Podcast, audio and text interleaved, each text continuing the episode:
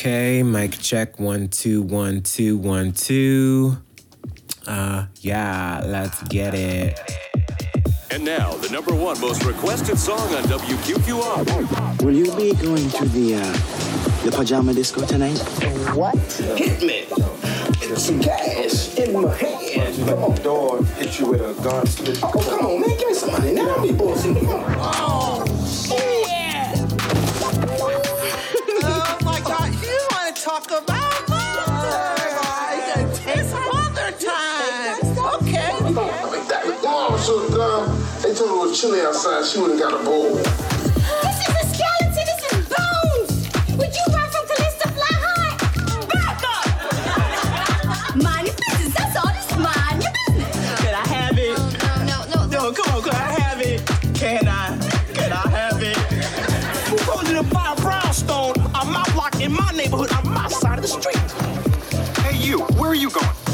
I'm going to mind my fucking business. That's where I'm going. Do you have a problem with that, officer? What's the fucking procedure when you got a gun at your head? But I got a, I have a right to show my color, darling. I am beautiful, and I know I'm beautiful. And that's the double truth. Rude. Yes, yes, yes, yes, yes. What's up, everybody? Welcome back to Adventures in Black Cinema, your passport to black film. My name is Desmond Thorne. I will be your host and your film aficionado for the day. And like I said, we back. We took our little summer break. You know, summer was busy, continues to be busy. Summer continues to rage on in these streets, and we love to see it because to me, you know, when I was growing up, I would say I was more of a winter person. I'm definitely very much a fall and spring person, though the unpredictability of those seasons in New York City can be very taxing and tiring and can just throw you for a fucking loop. But I have grown to love summer. You know, when I was a kid, I just hated when it would get hot and shit. The heat, the humidity, being out in the sun, being forced to go to various camps. I did not like it. But the summer is so cherished for me now. I love the vibes. I'm fine with the heat for the most part. It does make it difficult to use one's oven when one lives in a one bedroom apartment. You know, it was also hard in a three bedroom apartment. But yeah, you know, using the oven is tough. Meal prep has been really tough to do in the summer with this heat.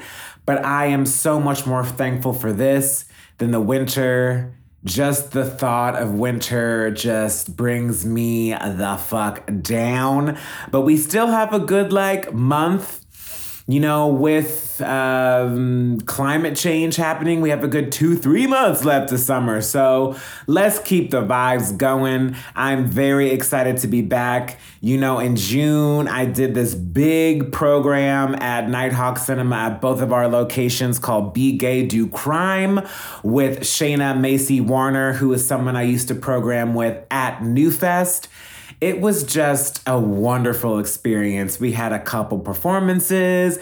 We hooked up with this really great food restaurant, a food restaurant, what the most fucking redundant thing I've ever said in my life. But this great restaurant that's in the area of our Prospect Park location. We just did so many cool events. We had an intro from a team that made a documentary about Nightmare on Elm Street 2 before a screening of that movie. We had so many great video intros from directors John Waters, Todd Haynes. We got a great video intro from Mya Taylor, who is the lead in Tangerine. It was just a really great time, and my heart is so full with just the love that we received for that program. And in July, I did the leading ladies of sci fi at both locations, which for the most part really popped off. It was it's been a great summer y'all. And this month I'm doing a program called Orange and Blue Skies, Spike Lee's New York, where we are celebrating and honoring the films that Spike Lee has made in his home city of New York. And I'm so excited for that. That's all gonna be on 35 millimeter film. The prints that I have looked at so far, which are Do the Right Thing and Malcolm X, have been gorgeous. I've seen the Jungle Fever print before, it's great. So I'm looking forward to seeing the rest of these on film and the events surrounding them. We are having a DJ after party after Crooklyn. Adventures in Black Cinema will be presenting Jungle Fever. We will be having a live jazz quartet playing a set before a screening of Mo Better Blues. And our Reconsider This, which is another series that I run at Nitehawk, will be Girl Six co-introed by Shay Fillmore, who has been on the podcast many, many, many times. So I'm excited for all of that. It's gonna be such a great month, such a great time. And you know, today's film does remind me of a Spike Lee film called 5 Bloods, in that we are discussing what black Vietnam vets went through during the war and after the war. So, today, greetings from the Bronx. Today's adventure will be in returning and robbery, and we will be getting into the nitty gritty of dead presidents. But first, let's talk about a little gay shit. Now you want to talk about reading? Let's talk about reading.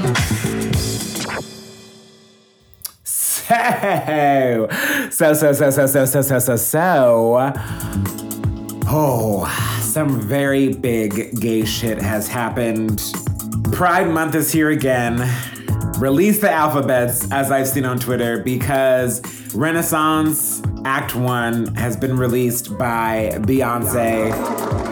At the time of recording, it has just been released. When this episode comes out, it'll have been out for a couple weeks or so, and we will still be feeling the vibes.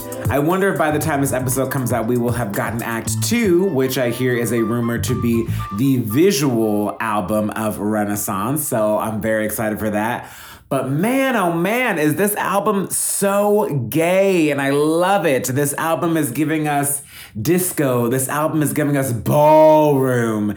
This album is giving us, oh, it's giving us everything. So many queer producers and songwriters. I know DJ Mike Q was involved in this. Uh, Syd wrote Oh my god, it's been it's so new that I can't even get all the names out. Uh, plastic on the sofa. Oh, I got there, guys. I got there. I fucking got there. There's so many queer songwriters and producers involved beyond them, and there's still being pieces written about the minutia and the bits and pieces that Beyonce has gathered from the culture to create this wonderful, wonderful album. I mean the thing about Beyonce and the thing that someone said so clearly and so perfectly on Twitter is that Beyonce does not just put together a group of songs for an album. Beyonce brings you to an entire world.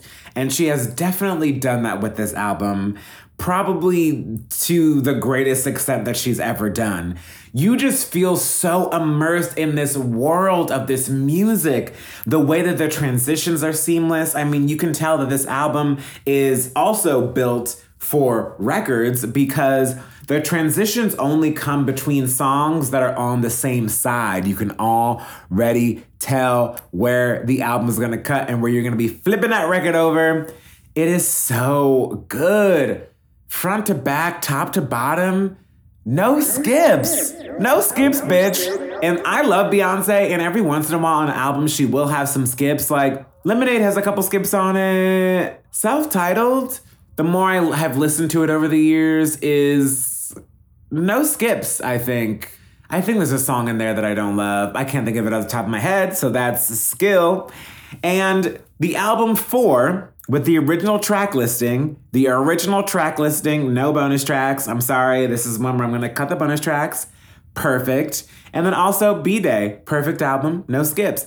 This is just a new level. I mean, this album is almost an hour and it's giving you club, bus, plane, another club, another club, another club. It's giving you the Whitney Houston video where she says, "Yes, it's about the clubs. It's it's really about the clubs and the gays. That's where they go. That It's about the clubs. The clubs are happening. You know, um, people, the gay community keeps them happening. It's where they go to release. It's where they go to get their stuff off. And they like to hear banging music, good banging music. Take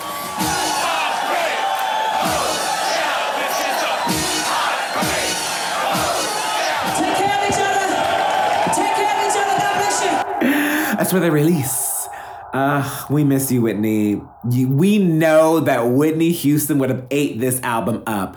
But like, come on, y'all. I'm that girl, Virgo's Groove, the Alien songs. This album is so new that I uh, don't even know all the tracks off the top of my head. Alien Superstar. Y'all was about to come for me for that. Um, all up on your mind. I fucking love all up in your mind. I love plastic on the sofa. Oh, it's so good. Pure honey. Heated. I mean, the list just really goes on and on and on. So I'm ex- I'm so thrilled with this masterpiece. It is some gay shit. I know this is a show about cinema, but we must talk about the culture in many ways. And you know, if the rumors are right, Act Two is about to be some fucking cinema. So it counts. It absolutely counts. I just cannot wait to see and just continue to live in this album. You know, we have gotten such an embarrassment of riches this year in terms of music. And this is just one of the best ones. So if you are one of the only people who has not listened to Renaissance yet, you really need to get on it. It is an absolute masterpiece. And after this commercial break, we will be getting into the nitty gritty of Dead Presidents. Stay tuned.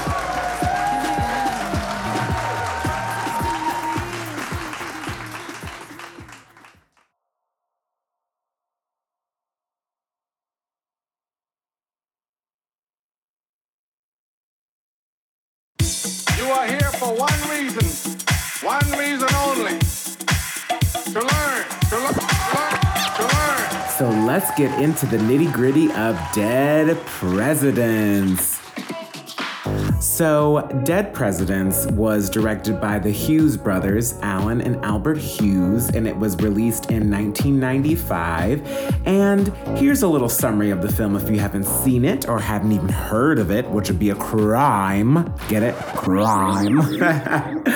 This film tells the story of a young man named Anthony Curtis, played by Larenz Tate, and his life over a series of years as he goes from a hopeful high school graduate in the Bronx to combat in Vietnam, and his life when he returns, which leads him to robbing a Federal Reserve truck in order to make ends meet in a world that is incredibly unfair to him upon his return. This plan to rob an armored car, making a stop at the Federal Reserve Bank, is made with other characters we get to meet during the movie along the way, including Anthony's mentor, Kirby, played by Keith David, his best friend, Skip, played by Chris Tucker, a fellow bananas vet turned pastor, played by Bokeem Woodbine, another high school friend named Jose, played by Freddy Rodriguez, and Anthony's baby mother's sister, complicated web, named Delilah, played by N'Bushe Wright, who we have seen earlier this season in Blade. This film also stars James Pickens Jr., Jennifer Lewis, Isaiah Washington, who goes uncredited in this movie for some reason, Michael Imperioli, my man, been in so many black films. I always love to see my man's Imperioli pop up. We got Cl- Clifton Powell in this movie, who is along with Frankie Faison, Bokeem Woodbine, Faizon Love, just one of those character actors that you see pop up constantly in black movies. Terrence Howard is in this film, and we also have Martin Sheen in this film, who also goes uncredited. But I think that that's more of a kind of like surprise homage kind of thing, you know, being from Apocalypse Now and all that kind of shit like that. So, some fun facts about this film are is that this film is partly based on the real life experiences of Haywood T. Kirkland, who served time in prison after committing an armed robbery in face paint. There are also inspirations taken from incidents involving the Black Liberation Army. Now, reading the story about the robbery that the Black Liberation Army pulled off is just absolutely bananas. Now, a lot of this part of the story in the film comes into play with Delilah's character, who, when Anthony returns from the war, sees that Delilah has joined the Black Liberation Army in conjunction with the Black Panthers in talking about how unfairly Black and Latin veterans have been treated in terms of not getting disability, not being able to get jobs, just, you know, the treatment that they were receiving before the war times 10, which is crazy because these men went to go fight for this country that didn't give a shit about them in the first place. And they come back and they get even more shit, which is just a tale as old as time in the United States of fucking America.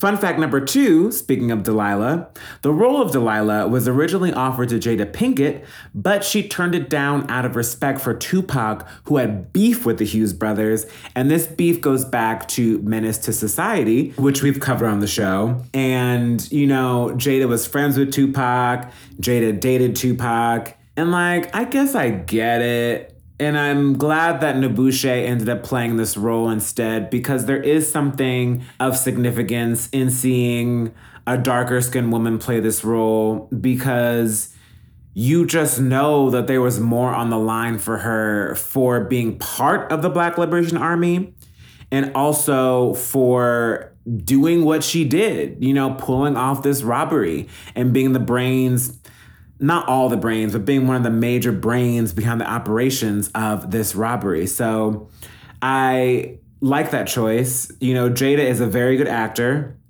It would have been also a bit of a back to back with her in robbing films because she would have starred in Set It Off, which was released a year later. So I also always love to see N'Bushe in things. I want to see her in more things. So I'm glad that she ended up getting this role. Uh, fun fact number three apparently, the word fuck is uttered a grand total of 247 times in this film, and I believe it. Wow. So, my first experience with this film is that I had been wanting to see this movie for a long time. I had heard so much about it. You know, it's definitely in my mind considered to be a black classic. There's, you know, something that was surprising about the fact that this film didn't take place in the 90s. It has such a 90s vibe to it. Of course, was released in the 90s and has such a 90s lore around it that when I started watching this movie and, you know, kind of went in blind and realized that it was about the Vietnam era, I was I was taken aback. I mean, this poster always felt menacing to me in a way that I always found intriguing and also confusing at the same time because I had again no context. I think when this movie came out, people might have had more context being that this is based on and inspired by true events.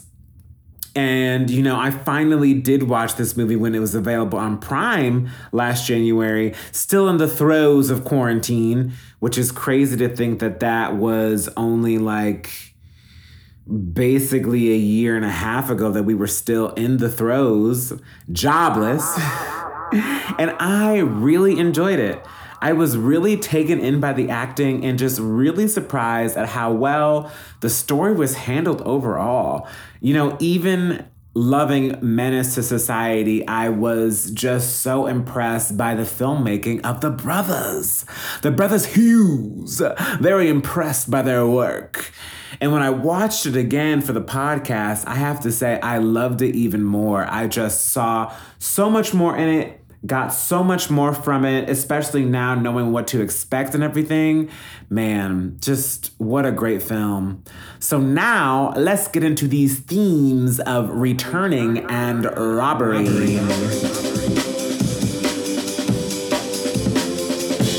So, first of all, it should be absolutely noted that Danny Elfman fucking put his foot up in this score, y'all. This score is so good.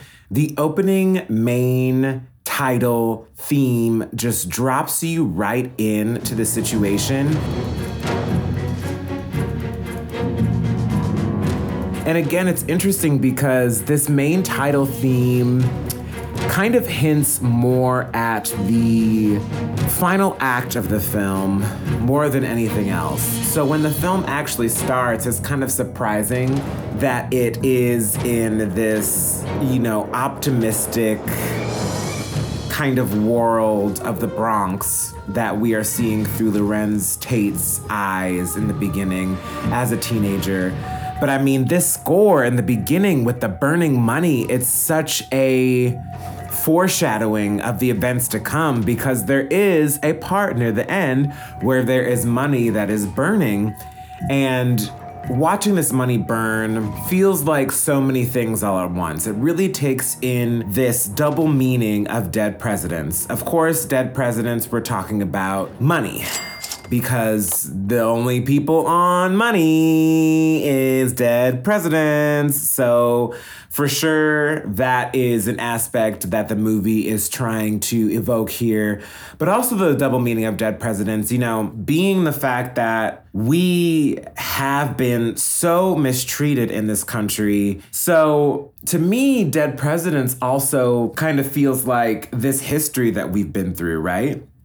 All of these dead presidents and the decisions that they have made and the decisions that the people under them have made and the decisions that this country has made over time it just keeps going all of these things and decisions and choices made by these dead presidents are keeping us in this place that we've been in in this country this whole time. It's actually really, really quite brilliant. So, before we get into this idea of returning, you know, we got to do a little performance breakdown, shakedown.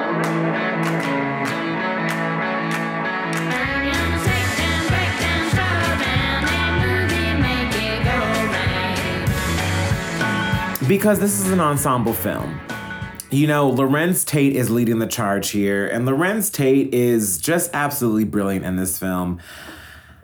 I think, honestly, and I know I say this a lot, but I say it in honesty and earnestness that so many of these performances should have been nominated for Oscars. Larenz Tate, his performance in this movie is just absolutely spectacular.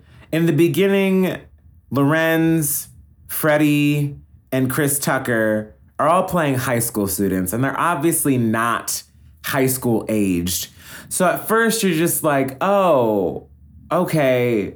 But you see what they're doing here to not convince, but to evoke them being high schoolers. There's a kind of energy that they have, right? There's a kind of optimism, this brightness that all three of these performances have. That when you're seeing it, a second or third time on any repeat viewing, it just really makes all of these characters' descents way more tragic. You can tell that all of them are looking forward to life after high school, looking forward to the things that they can do, what they can become, all of these wonderful things that they're looking forward to. And really and truly, none of it happens.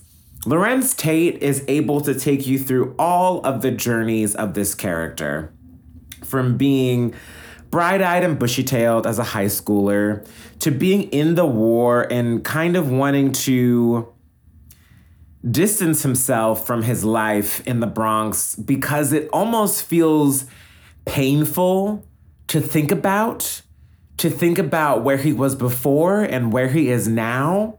And then after the war, to see again how he is kind of optimistic about how he will be perceived after the war as a war hero in the United States and how that does not happen as we're getting into I guess what I would consider to be the fourth act of the movie where things are just going down. Things are just kind of spiraling down for this young man. You know, he comes home and he's still happy. You know, he does find a job, but he goes through some struggles finding a job. And then when he's with his baby mama again and meets his child, his daughter, he's so happy. He's still optimistic. He's not really seeing the mistreatment quite yet. But then once he loses his job and he can't find a job anymore, and things with his relationship start to sour because of his PTSD and him realizing all of these things that he left behind at the time. You know, Clifton Powell comes in and he starts to kind of fuck things up with their relationship in terms of Larenz Tate's, Anthony's insecurities around everything that has happened and around everything that he's going through right now. It's just so sad and painful to watch that this is one experience of many. And though a fictionalized experience, an experience that evokes many, many, many real experiences. So, shout out to Larenz Tate. Beautiful, beautiful performance. And it's very much worth noting in terms of when we're talking about the PTSD here is that when he is having a argument with his baby mama she goes after his masculinity and after so many other things that would usually set people off. Nothing that she says really sets Anthony off until she mentions the war then he really goes off on her in a way that is absolutely unforgivable. He chokes her, and it is such a hard scene to watch. Again, having followed this character from when he was in high school and in love with her, would do anything for this woman. And then also seeing when he comes back that they do start off very, very well on a really nice, good foot. And again, just to see this descent into a man that we no longer recognize is just absolutely tragic. And speaking of tragedy, another descent that is so tragic to watch, and another performance that could have been Oscar nominated is Chris Tucker. Chris Tucker again plays Anthony Larenz Tate's best friend. And you know, Chris Tucker's character is always on some shit. You know, he's always joking around, playing around, you know, talking about women, talking about how he's gonna do this, how he's gonna do that, etc., etc., etc. And he is definitely the clown of the group. And when he's in Vietnam, he eventually does go, even though in the beginning he says he's definitely not gonna go he eventually does go and you know luckily for him does get put in the same group as Anthony so at least he has someone that he knows that's there. But while he's in Vietnam he becomes addicted to heroin. And that is a huge part of his descent. When he gets addicted to heroin eventually he contracts HIV they never really say it, but they do allude to it in the fact that his white blood cell count is getting lower. You know, a lot of HIV contraction was through needles as well as it being a sexually transmitted disease. And to see him descend into addiction and descend essentially into an overdose later in the movie is just so sad to watch. As this is again another experience that a lot of black Vietnam vets went through that really is not talked about enough. I mean, would they have been exposed to this kind of addiction back home in America? Sure, absolutely. But the fact that this was used as such an extreme coping mechanism to really get through the horrors of what was happening to them there. And Chris Tucker, though known for being mostly a comedic performer, delivers that in the first two acts of the film. The act of the Bronx before the war and in Vietnam itself. His role gets really sad after that. And to see Chris Tucker's dramatic chops that were used in this film and really not used very much after is very interesting because, you know, after this, he did eventually do The Fifth Element.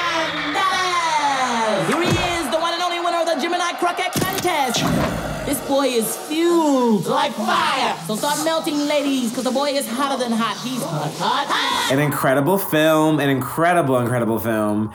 And then Rush Hour, those two films probably being the films that he is most known for. Excellent work in both of those. And it's so worth noting that this is one of his best performances, one of his most diverse performances. He's just excellent. Another performance that could have been nominated for an Oscar here is Keith David. Keith David. Keith David is always, always, always, always, always, always, always, always, always excellent. He is playing Kirby in this film, who is Anthony's mentor in a lot of ways. He is an interesting father figure for Anthony because we don't really see Anthony's father a whole lot in this movie, though he is still married to his wife and is still, you know, involved with his family. You can tell that Anthony looks way more up to Kirby, Keith David's character. And Keith David's character is missing a leg from a previous war. So that's well worth noting that we are dealing with Vietnam vets, and then we're also dealing with someone who's a vet from another war. I believe it was the Korean War that he went to. So it's showing you a couple generations of black vets and how they are not supported when they return to the United States. Keith David is giving you his usual Keith David vibes with that voice, with that voice, that silky voice. And he's also giving you kind of an interesting amount of tenderness here. And interestingly, not playing a villain. Because oftentimes, because of Keith David's voice and his appearance, he does get cast as villains. And though he is working in organized crime here, he's not seen as a villain. As I said, he is seen as a father figure and as a person that Anthony looks up to. And there are these moments of tenderness that he has with Anthony where you can see that he's telling him in a lot of ways that, like, I've been through what you're going through, and I'm giving you really all that I can in terms of support here to support you. And he's also just he's so wonderful. Of course, when he goes off and threatens to shoot somebody and um, his leg gets pulled off, it is such, such, such an incredible scene. Then we also have Bokeem Woodbine here, who's playing Cleon, who is a person that they meet when they're in war at Vietnam. And he is just so unhinged he is so fucking bananas. He is so crazy. And at the same time, there is truth to what he's doing. There is a part where he collects the head of someone who's on the opposing side of the war, and he keeps the head around with him. And eventually everyone's like, yo, throw that fucking head away. It fucking stinks. And Cleon is like, no, I'm keeping this because it's the only thing that's protecting us right now. Do you notice that we haven't lost anybody here yet since I've collected this head and kept it around? So we're gonna keep this head around. And everyone's like, no, throw it away, throw it away, throw it away, throw it away. And the head officer is finally just like, I am commanding you to throw that shit away. And of course, when he throws that shit away, Cleon was right. As crazy as he is, as unhinged as he is, as a kill machine as he is, once he throws that head away, things go wrong. My boy Michael Imperioli gets his guts spilled out, and it's terrible. It is really something to behold. And when Cleon comes back, he is a docile preacher. His attitude has completely changed. He is so incredibly calm, disarmingly calm, especially compared to how we have seen him earlier in the film. And of course, he is bought on to the robbery scheme and of course, you know, whenever you bring someone new into the mix, that's when shit really goes awry. And of course, Cleon is eventually the one because of his new morals that does give them up. Another tragic descent to watch, even though it's very different from Chris Tucker and Larenz Tate's. Freddy Rodriguez is great here. He becomes a pyro during the war because he becomes part of an explosives team that eventually does get him in trouble after the war. He's wonderful. N'Bushe Wright, as always, is so, so incredible. And then we also have Terrence Howard just very much establishing himself as this swarthy, slimy kind of guy who doesn't get to go to the war, so he seems to be the most fine and adjusted out of everybody in this age group in the movie. But yeah, this is Terrence Howard truly establishing himself as the character type that he would play throughout most of the rest of his career. So let's get into this theme of returning.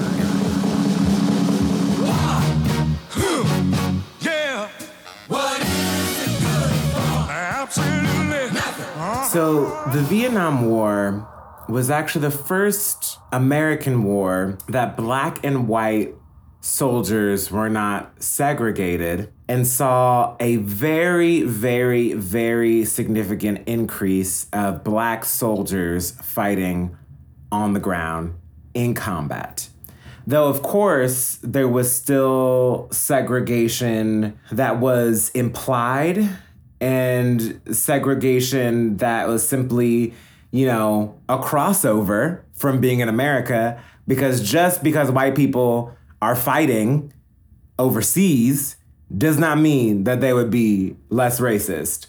And actually, black folks were more likely to be drafted than white folks, even though in 1967, 11% of the US population was black men, the percentage of black men drafted into the Vietnam War was 16.3. What? And a lot of this was pointed, was very intentional. A lot of people who advocated against the war, a lot of these black nationalist organizations, a lot of these anti war folks definitely were onto something when they hypothesized that part of the reason that this was was some form of black American genocide, right? They sent off way more black people because they knew that it was going to be a very dangerous war, a very violent war, a very traumatic war. So they wanted to send off as many black dudes as they could. This is definitely backed up by the fact that some people that were part of the draft board were literally grand wizards of the Ku Klux Klan. In Louisiana, Jack Helms was part of the draft board. And in 67, the NAACP Legal Defense Fund filed a lawsuit in South Carolina demanding that South Carolina halt the drafting of African Americans on the grounds of their absence on the state's draft boards. So essentially, a lot of these draft boards were a bunch of white folks. And especially in the South, I mean, everywhere, we cannot pretend that there was not racism and there is not racism everywhere in this country. It's a very pointed thing that all these draft boards were drafting so many African Americans. And they also lowered the standard of an educational minimum for this war which also meant because of institutionalized racism within this country within the education system, that there were more black men eligible for this war. Now, of course, black men still were up against so much racism within the war with all these white folks. Yes, there was some collaboration and, you know, I'm sure there were some friendships that evolved and things like that, but that does not discredit the fact that so many black men were put on the front lines of this war, right in danger. And they also weren't really promoted in the ranks during the war either. And it is a proven fact that black men and Latin men, I would say as well, had much higher rates of PTSD during this war because they saw a group of people, the Vietnamese, who were being discriminated against, and there was a, a sense of empathy with them. There was a sense of, I see you with them, therefore making it harder for them to just blindly kill a bunch of people who were othered because they were very familiar with that experience. You know, on the Vietnam radio and all this messaging from the Vietnamese that was going around, when they said, Black man, go home, this is not your war, that is also a note from their side saying that, like, we see how you are treated and we see how you are being treated during this situation. And at home, this isn't your war. You don't have to fight this. This is a war between us and the whites. We don't want to harm you in the ways that these white people who you are fighting with and fighting for want to harm you. The unemployment rate when the black men got home was through the roof. No one wanted to hire them, though they fought for their country a lot of black men, as you see in the film, descended into drug issues, addiction issues. And that is also because they're trying to escape what they're going through here. I mean, the fact that they just went through hell, something so violent and so meaningless, and to come home and be treated like shit, you know, that's gonna fuck a lot of people up. And I think I said this before. I have an uncle who fought in Vietnam, who is bipolar and obviously suffers from a lot of PTSD. I really want to get into the nitty gritty of this in my own life and, you know, continue doing some writing about this because this also had a byproduct effect a ripple effect on black women. You know, these men came home and they simply were not the same whatsoever.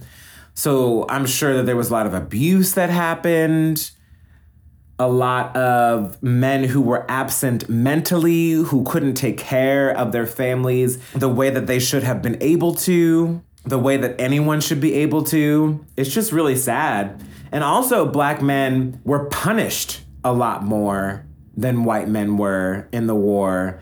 There were 58% prisoners of war. There were 34.3% court martials, 25.5% of non judicial punishments. It's crazy. And they were twice more as likely as white troops to receive punitive discharge black men received more than one fifth of the bad conduct discharges and nearly one third of dishonorable discharges. It's insane.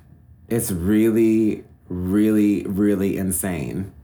Like, I think it's also worth noting that there were 400 memoirs written by white participants of the Vietnam War, and only seven were written by African American veterans because I think for a few reasons, you know, it being a much more difficult thing for us to contend with, these things that we were basically forced to do at the time, and also just the access and the wanting to hear from Black voices on this war, when this should be perhaps, other than the Vietnamese people, the voices that we should hear the most from about this war.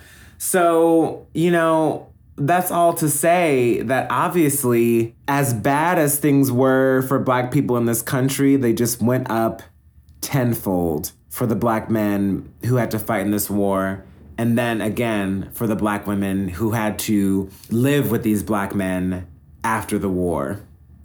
So, what other choice do you have in certain situations when you are returning to such a terrible situation from an incredibly traumatic situation than to pull off something big, such as a robbery. Now, this movie to me reminds me a lot of Set It Off in terms of Black people being pushed into a corner in this country where they have no other choice but to do something like robbing this fucking country. And honestly, it's deserved. It's kind of being asked for in a way, right? I mean, when you continuously mistreat people in so many different situations, in a way, like, what do you expect? So, when Delilah is up on this idea to rob this Federal Reserve truck on its way from the bank. It is an idea that is for money and to also just get back at this fucking country for just treating these men like absolute trash on their return. And it really just speaks volumes, right? That they get to a point where there really is no other option. There's no employment, and they have come back to situations in life where they still need to feed themselves, feed their families. They need to continue to live life in a somewhat normal way, and they're also not being provided with the proper amount of care as well. That should also be noted that you know, I feel like it's only been semi recently and not when it was needed immediately for these black men to see and seek mental counseling and also physical counseling. So, I mean, what else are you gonna do but rob motherfuckers? And the way that this robbery is set up is really perfect in a way. And then, of course, things go absolutely awry because when you put all these people together, you have Chris Tucker's character, who's dealing with addiction, so he becomes unreliable. Cleon, who is Bokeem Woodbine's character, though he is now a reverend, still has that crazy itch in him, and he's brought on as new, so he's unreliable. And Freddy Rodriguez's character, just wanting to blow shit up because of what he's been through, and because of him kind of in a, his own way being addicted to explosives because of this war is also unreliable. So this bank robbery, though they pull it off, there are casualties. They do lose Delilah. And afterwards, Cleon, you know, gives them up. It is still such a symbol of what the stakes were when these people returned from war and also shows you a very good view of all of these movements that wanted to provide some kind of support for these people that are returning to war. And it is the last scene when Anthony is in court because they've all been caught. He speaks to being a veteran and how tough it was. And Martin Sheen's character, who was a vet of World War II or something like that, says that that's no excuse, like blah, blah, blah, blah, blah. I fought and I didn't do anything like this. All this bullshit. And of course, Anthony goes off and starts throwing things at him because it's like, bro, you are so 100% completely missing the point. We had completely different experiences. You are white, first of all. You were in World War II, second of all. And this is nowhere near the experience that I went through. So for Martin Sheen to throw that in his face is very emblematic of the way that other white people threw the same things into the faces of black and Latin men who fought in the war. And these stories still continue to need to be told because they aren't being told enough. So, in conclusion, this film is absolutely incredible. It tells a side of the story of the Vietnam War that we don't hear often, which is ours. It's often not taught in this very specific context, and it needs to be. We have been served so much disrespect throughout time in this country, truly since the beginning. And for those who believe that doing this country a service during this time would make any kind of change to that treatment is truly tragic. This film gets it right, as does a film like 5 Bloods. We fought for this country, lost our lives, and got treated even worse upon return, which didn't even seem possible. I really want to do more research on this time period and specifically about us because it connects to a film idea that I have, like I said before, as well as the fact that my uncle was a, was a Vietnam vet and it so clearly affected his life and his mental state. I want to read more, I want to know more, and I want more of these stories to be out here. So, Dead Presidents is now available to rent on Apple Amazon, and YouTube. I highly recommend that you check it out if you have not seen it. Stay tuned after this ad break for this week's You Better Act Award.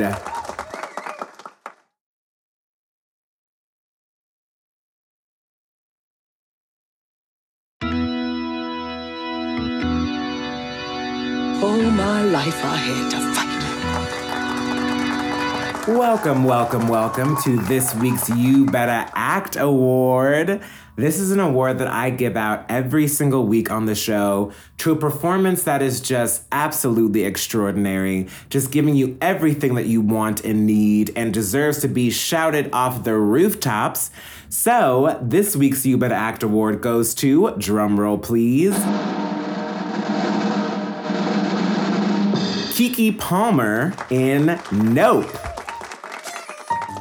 Keke Palmer, it has been such a wonderful journey to watch her grow from being a child actor in things like True Jackson VP, Akeelah and the Bee, all these things as a kid, to being a wonderful host and continuing to act in Hustlers and so many other projects her online videos and everything. So great. And it's so great to see her do this role in this movie, in this Jordan Peele movie. I've been so excited to see her in this ever since it was announced that Keke was going to be in the next Jordan Peele film. And man, does she deliver.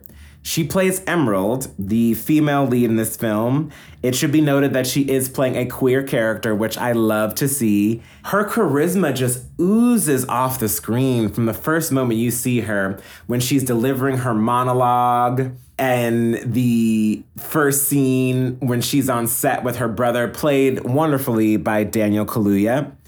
And that just continues throughout. She delivers so many laughs so much heart along with her brother. And it's just so wonderful to see the growth and the shine and the specificity. I mean, one of the best moments in the film that everyone says is when her and her brother are doing their fun handshake, hand slap. It's just she's just so good. And um, I can't wait to see what else is birthed from her playing this role. She joins the illustrious league of the leading ladies of sci fi. So I'm just so happy for Keke. Even though apparently white people are just somehow now discovering her and calling this a breakout performance.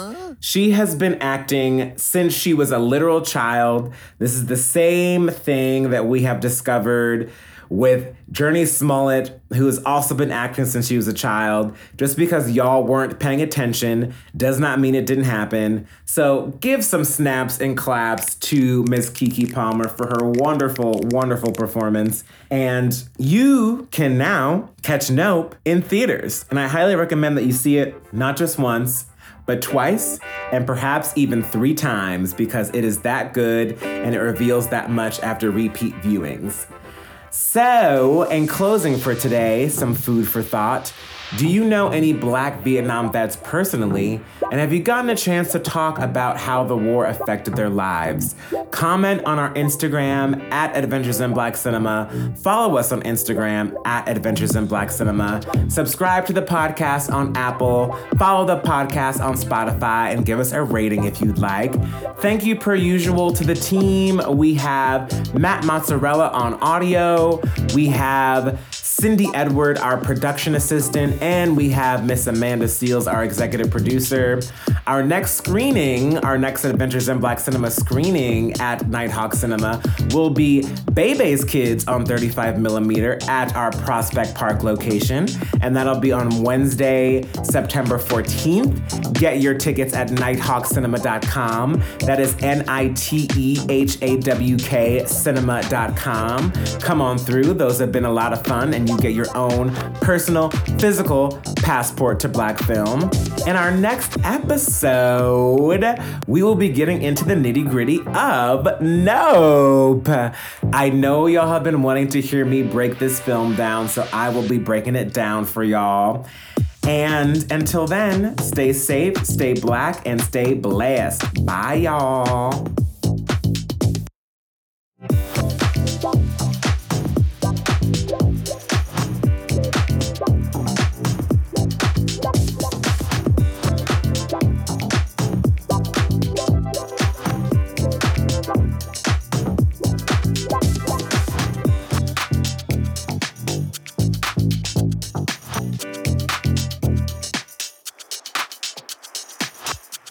It's over.